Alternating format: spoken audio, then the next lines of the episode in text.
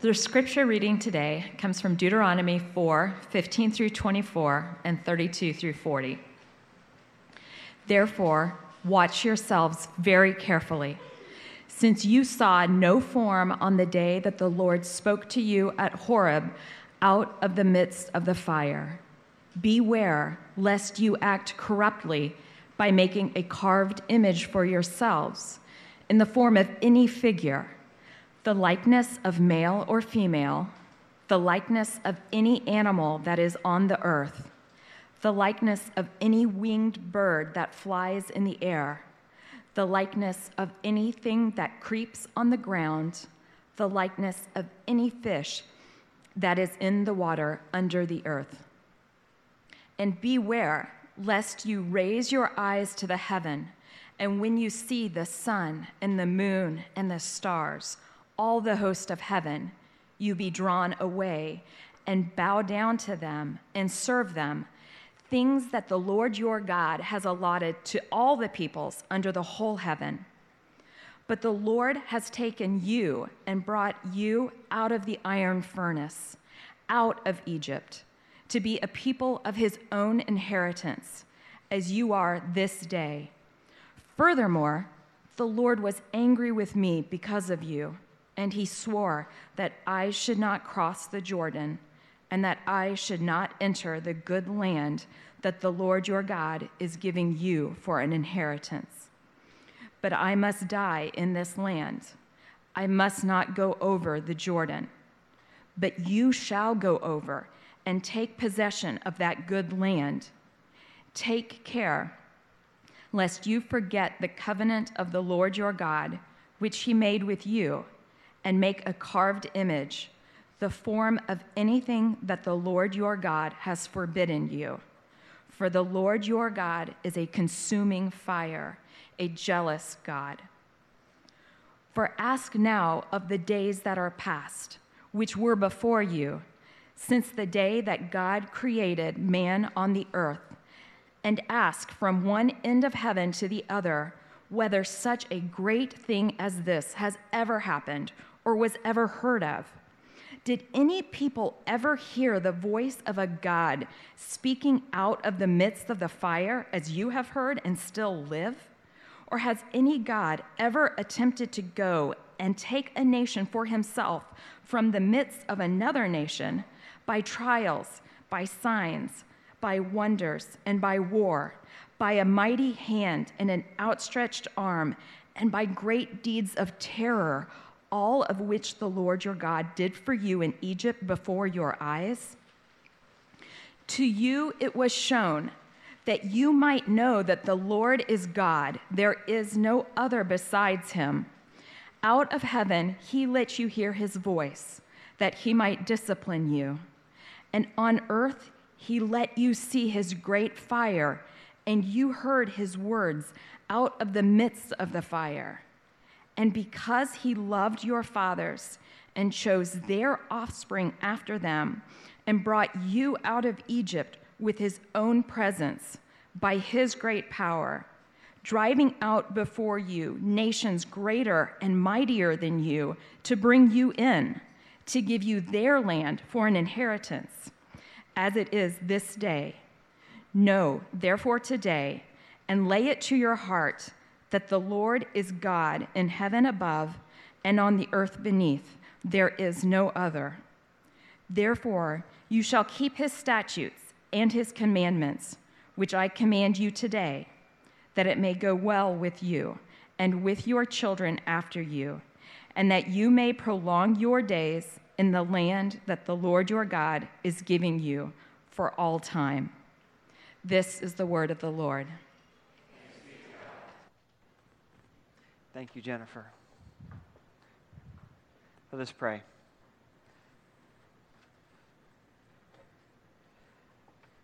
Gracious God, we ask your blessing upon us this morning as we consider your words to us.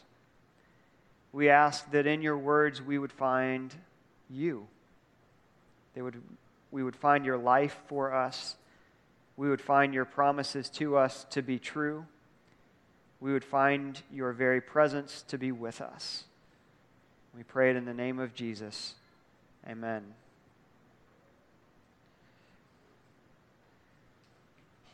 When I was considering where to go to college, uh, I was offered a scholarship at a very, very small university to play soccer.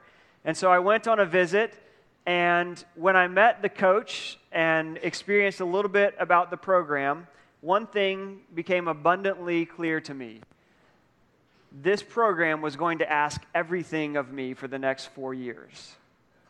This soccer program was going to demand my 4 to 6 a.m. hours.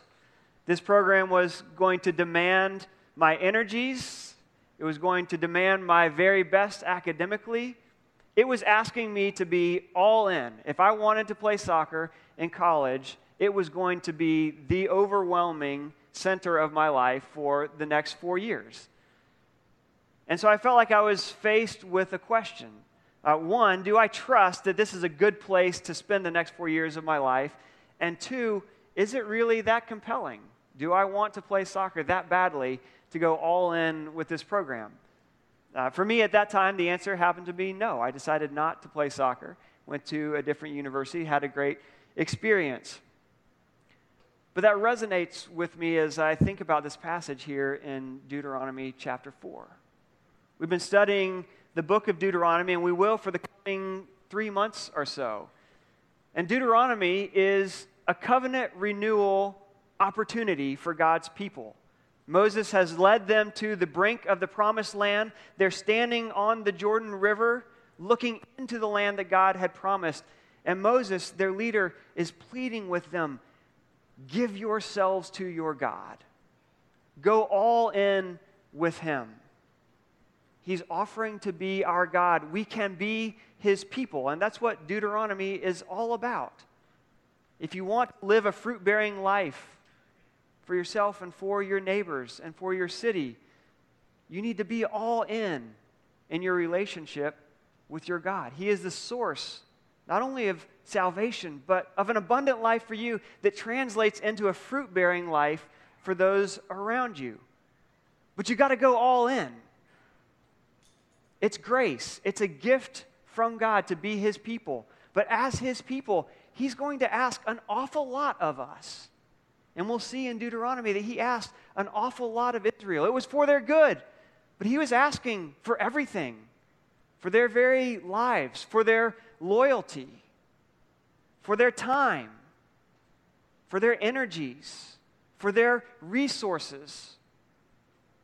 He wants their desire. He wants their purpose. He wants their everything. And you know what? He wants that from us as well here at Grace and Peace Austin. He's inviting us to be His people and to live in that abundance for the good of our city. And to do that, we respond by being all in with Him.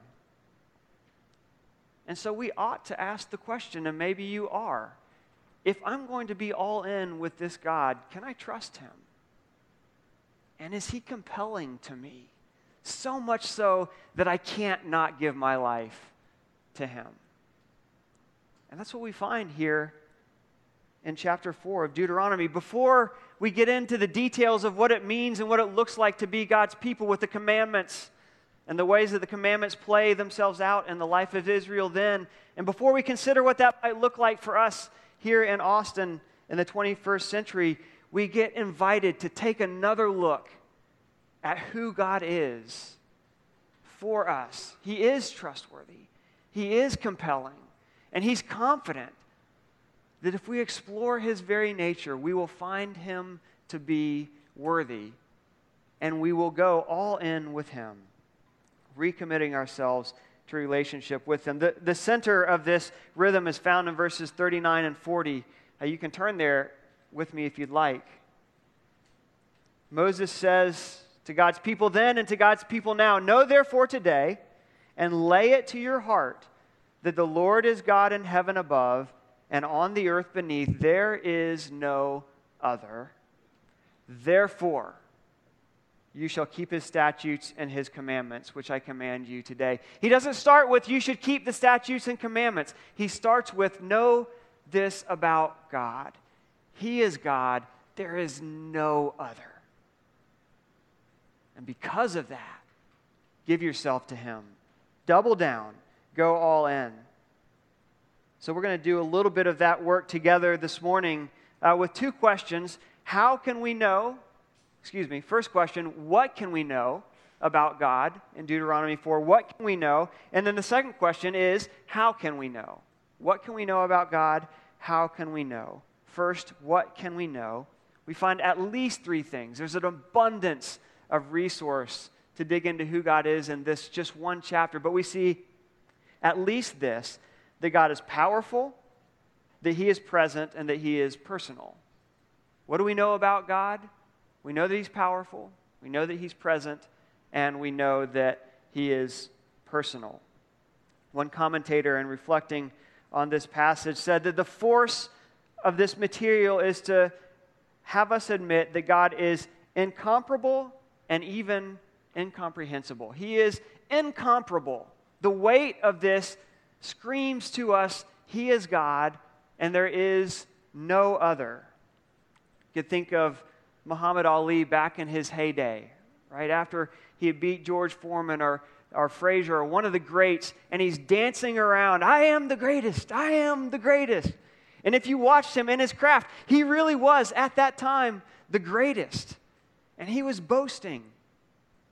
But nobody, no being in the universe can boast the way that God can boast. I am indeed the greatest. There is no one more powerful than the God of Israel.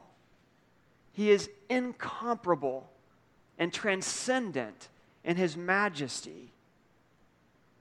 And he's not afraid to admit it. Moses says on God's behalf, Ask now of all the days that are past, all the way back to the beginning. Ask from one side of the world to the other. Has there ever been any God who has done anything like this? It's a rhetorical question. And the answer is no. And Moses walks God's people through the ways that God is indeed so powerful. He reminds them in verse 15 that God had delivered them from Egypt and he took them out into the wilderness. And they came to Horeb, to Mount Sinai. And there God is present. And Moses says, You didn't see him, but you heard him. And you saw the fire and you saw the smoke. And you remember? Moses says, You remember what you made me do? You wouldn't go near him because he was so powerful. Moses, we can't go up on the mountain to see Yahweh because we will surely die in the face of his transcendence. You go for us. And maybe if you come down, then we'll follow him. But we're not going up there. He's too powerful, he's too great for us. This was the paradigm making event for Israel. They would reflect over and over and over in their history when they re- wanted to remind themselves of just how great and powerful their God was. Hey, remember Mount Sinai? Whew, the smoke, and the fire, that was intense. That was our powerful God. Moses goes on to list all the lesser idols that we often are tempted to give our allegiance to, to go all in with instead of this God. And did you catch that list as Jennifer read it? Did it sound familiar to you? He says, Don't give yourself to the likeness of image bearers, male and female. Don't give yourself to the animals of the earth, the fish of the sea, the birds of the air. Don't lift your eyes up to the heavens and see and worship. He's recounting for them all the created things that this God had made in the beginning. And he's saying, in essence, why would you worship the things when you could worship the God who made the things. Yes, human beings made in God's images, image are unbelievable, remarkable, amazing. Like, look at the person sitting next to you, behind you. What a fantastic creature. But you know what? You don't want to worship that person, much less the likeness of that person. Worship the God who made that person. That's the great God. Yes, the stars are unbelievable. We had the opportunity this summer to be at the Grand Canyon with no moon and to look up in the skies and see the stars. Phenomenal.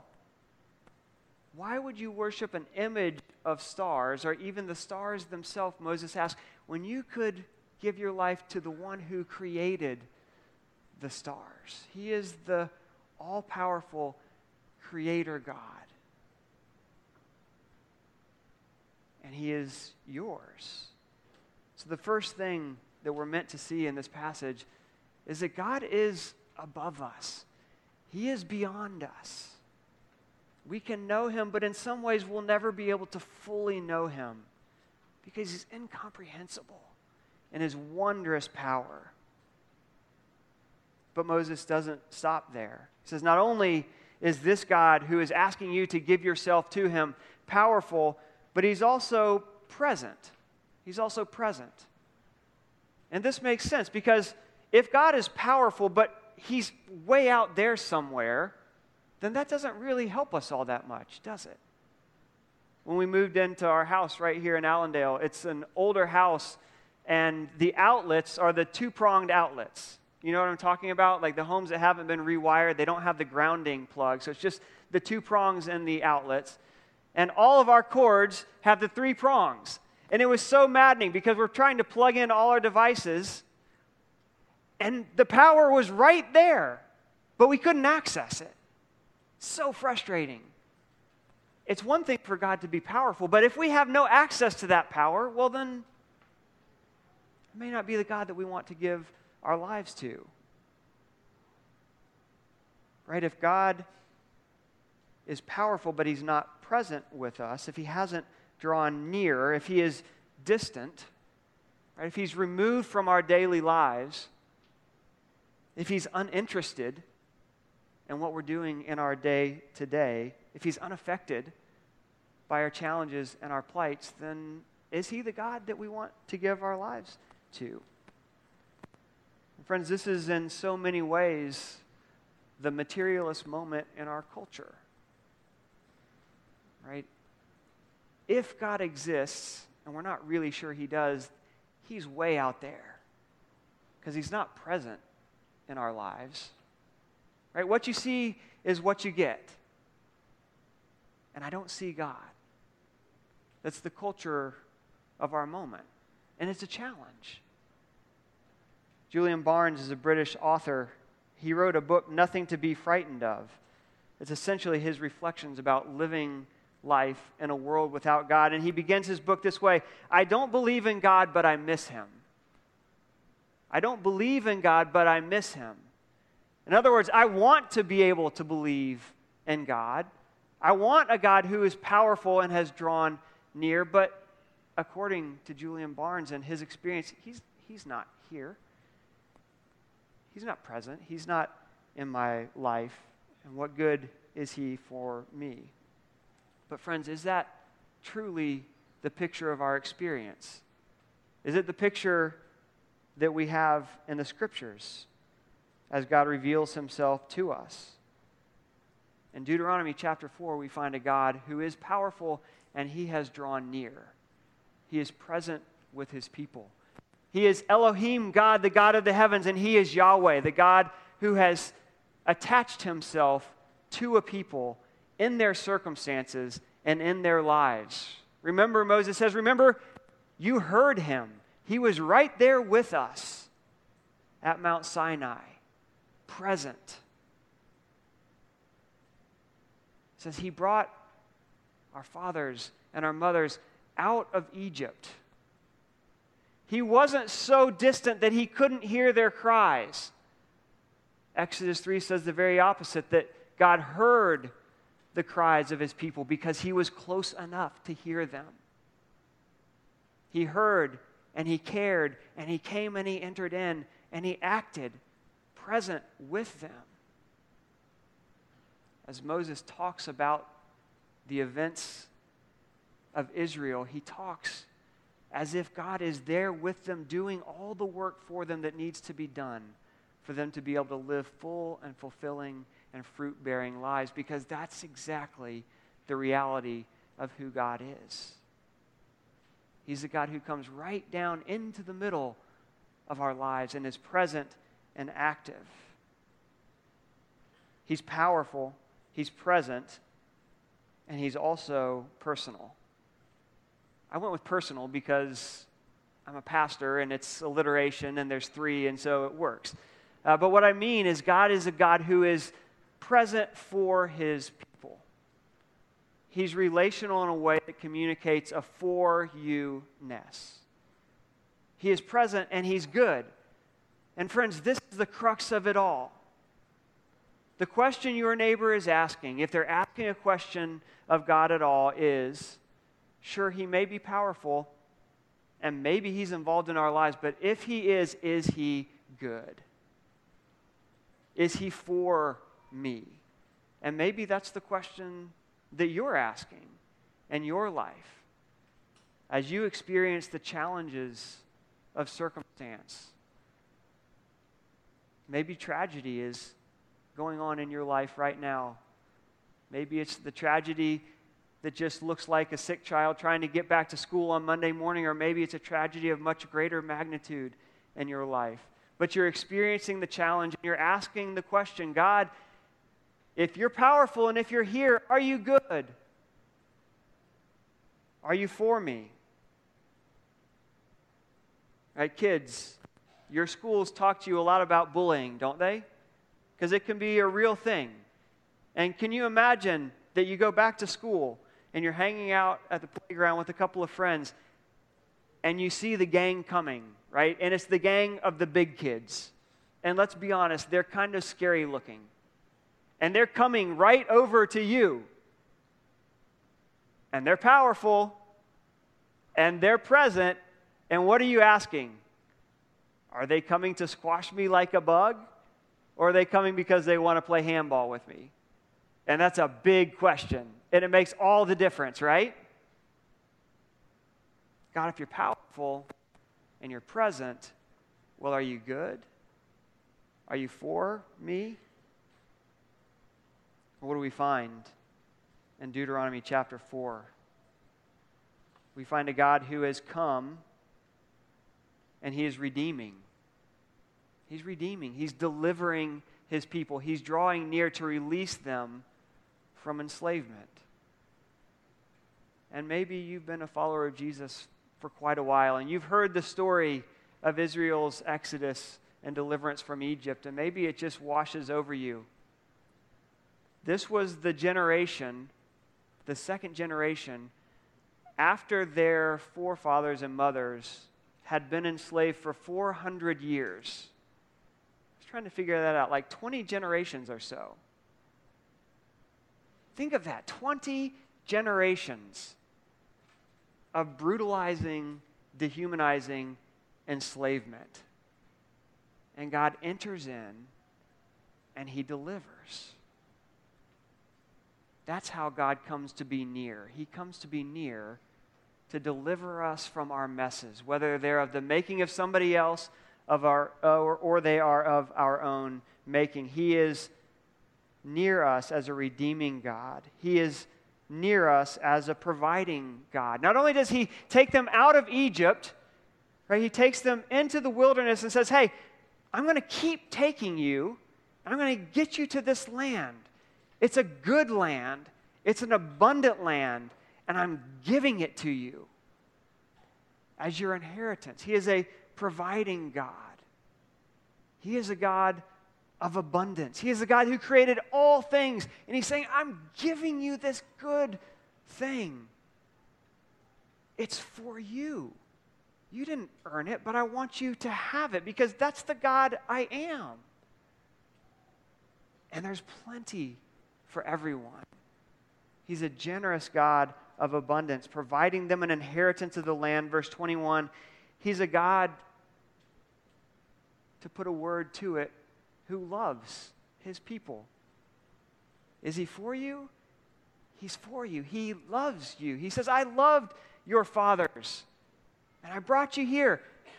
Not because you were the prettiest people I've ever seen, not because you were the most powerful people I'd ever seen, not because of anything in you, but just because, well, just because just because I love you. That's who I am.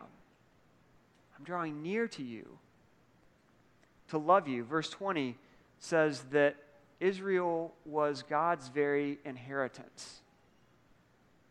Think again for a moment with me. You are a refugee people. You have been enslaved for 400 years. You have nothing, and God gives you everything. And He says, This is your inheritance. How much would you delight in that inheritance? I can't even imagine. I don't even know what to compare that to.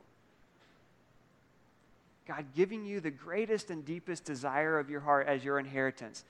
And he says, As much as you delight in that, I delight more in you. That's phenomenal. God draws near to us as those in whom he delights. We are his very inheritance. God says, if you could give me anything, not that there's anybody who could give me anything, I'll take my people. Because I love you, I delight in you. Moses even says God loves you so much, he's a jealous God, an all consuming fire. And this one strikes us as a little bit odd, doesn't it? As we're trying to catalog the lists of all the beautiful ways that God draws near to us to be for us, that he's jealous. But think about it for a moment. Jealousy can be the positive language of love. Right? If you're married to somebody, imagine you're on your honeymoon, you don't want to share them with anybody else, especially in the most deep and intimate of ways. And you shouldn't, right? Because you've just entered into a relationship of deep intimacy and commitment and love. And of course, you're jealous for one another. God says, I love you so much, I'm jealous of you. I'm not going to give you to any other God for you to give your deepest self away to that thing? No. You're mine. Friends, Israel is on the brink of the land to go in and to be God's people, to go all in with Him. And we have that very opportunity as a congregation here at Grace and Peace. He's saying, You can trust me. In fact, if you'll spend time getting to know me, what you will find is that I am God and there is no other. I am the greatest. Powerful. I'm present. And I'm personal for you. So, friends, if that's a little bit of who God is for us, might we ask the question now how can we come to know him? How can we get to know him in such a way that we trust him and that we are pulled and compelled and drawn in by his presence into relationship with him? And we can learn some things here in Deuteronomy. Uh, the first way is this read our Bibles. Read our Bibles. God is the God of creation. Psalm 19 says we can know him when we look at the heavens, and we can know him truly, but we can't know him fully. We can't know the depth of his nature and his love for us just by looking around us in the world at large. He's given us true stories about him so that we can know him. And that's what the Bible is it is the story of God's self revelation to us and for us so that we can be part of Him for the good of the rest of the world. And we're in Deuteronomy. We're in one chapter in Deuteronomy, and we didn't even read every single verse in Deuteronomy 4. Right? How can we come to know God? We read the Bible. And we read all of it. Not just the New Testament and the good parts about Jesus that we love so much, but the Old Testament too. We read Deuteronomy 4. We read Leviticus and Amos. We read those books of the Bible that maybe we've never noticed before. We read all of it because it's a treasure trove filled with the revelation of God Himself. And so we read. read the whole Bible. Read it regularly. Friends, we skipped across the surface of these attributes and actions of God on our behalf this morning. And each one of these things we could dive deeper into. And if we did, it would be a bottomless well of abundance of knowledge of who God is. God says you can get all the way down, as deep as you could possibly go, and there will still be more of me to give to you.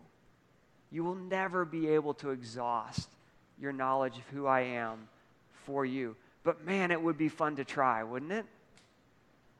To get together and to think about God as a jealous God and to study that and to reflect upon that and to ask together, well, what does that mean? And how does that help me trust this God and give my life to Him? So we should read the Bible. We should read it deeply. We should read it regularly. We should read it together. Moses has all Israel standing at the promised land, hearing the stories of God. We should read it with some direction. Moses is helping them understand what this has to do with their lives, and that's a good thing because the Bible can be challenging to understand how what was happening in an ancient culture of God's people has relevance for our lives today. And so we should receive guidance. If you're reading the Bible on your own, get a good study Bible. I'd be happy to recommend one that's trustworthy, that can help you understand who God is as we read. Certainly read it together. Study it on Sunday mornings in our parish groups. Come to the men's Monday breakfast as we work it out together. So, how can we know and read the Bible? How can we know God as the powerful, present, and personal God? We need to read Jesus. We need to learn to read Jesus who is the fullest and the final revelation of God for his people. Right? You want to know how powerful God is? Well, the Bible says you look at Jesus. Jesus, who defeated not just the pharaohs of the ancient Near Eastern world, but he defeated the very powers of sin and death and hell itself. He defeated not only the oppressors that are coming to you from the outside, but he's defeating the sin that is eating you up from the inside. He's defeated it all. And he rose from the grave. How powerful is God? He rose from the grave. He's defeated death for you. He's inviting you into life, not just for the next 40 years, but for eternity with him. How present is God? Well, how present is Jesus, who left the party of heaven to come and to take on our flesh, to take on our sin, to live our life, to pay our price? He came all the way into the very mess of our lives, as close as he could get, and he took and bore all the pain and all the punishment. How close is God? through faith in Jesus, his spirit is actually present in and with us. He can't get any closer than he is. He's united to you. You are united to him through faith.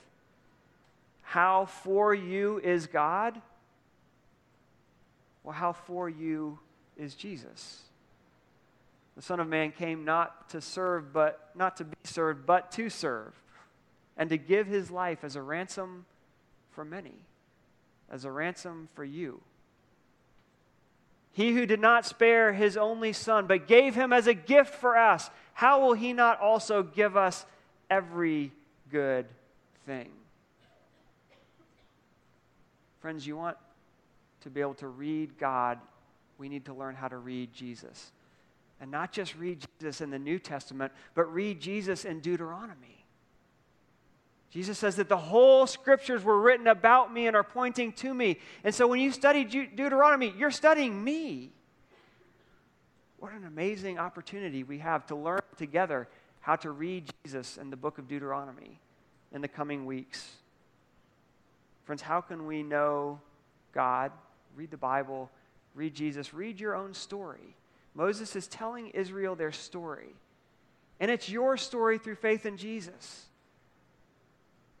And so, as you learn the ancient story, it's your story, but you can also look at your lived experience. And maybe with the help of a friend sitting next to you, you can see that God's fingerprints are all over your life with power, present, and for your good. Friends, we're going to come to the table in just a moment. And we're going to be invited not just to remember the story of Jesus giving his life for us, but to participate in it, to take bread and participate in an act of Jesus giving himself for us, and to drink a little bit of grape juice or a little bit of wine, and to participate in the story of God giving his life for us in Jesus. And we can know him once again. And then, and then we get sent out as his people, bearing fruit for Austin, for our neighbors, for our classmates, for our friends. Let's pray.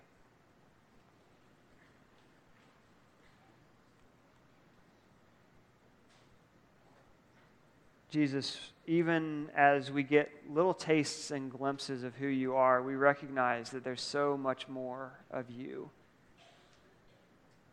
And we want to know you. We want to experience you.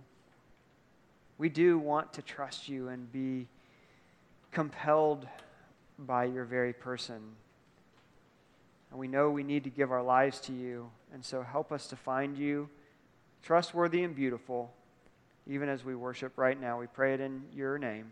Amen.